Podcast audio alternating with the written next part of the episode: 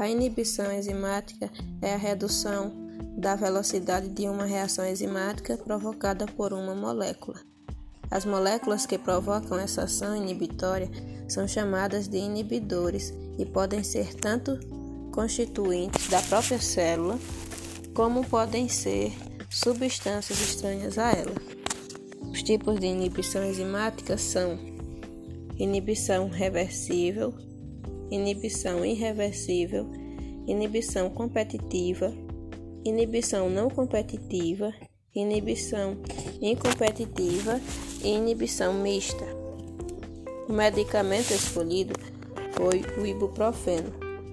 O seu mecanismo de ação, o ibuprofeno é um derivado do ácido fenilpropínica, que demonstrou eficácia pela inibição de síntese de prostagladinas.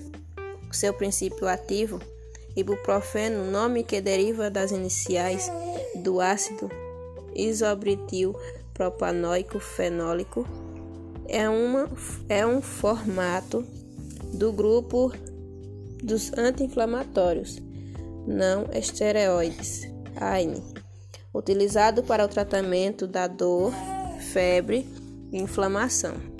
A nossa dupla é formada por Cláudia Célia de Sá e por Irineia de Lima Silva.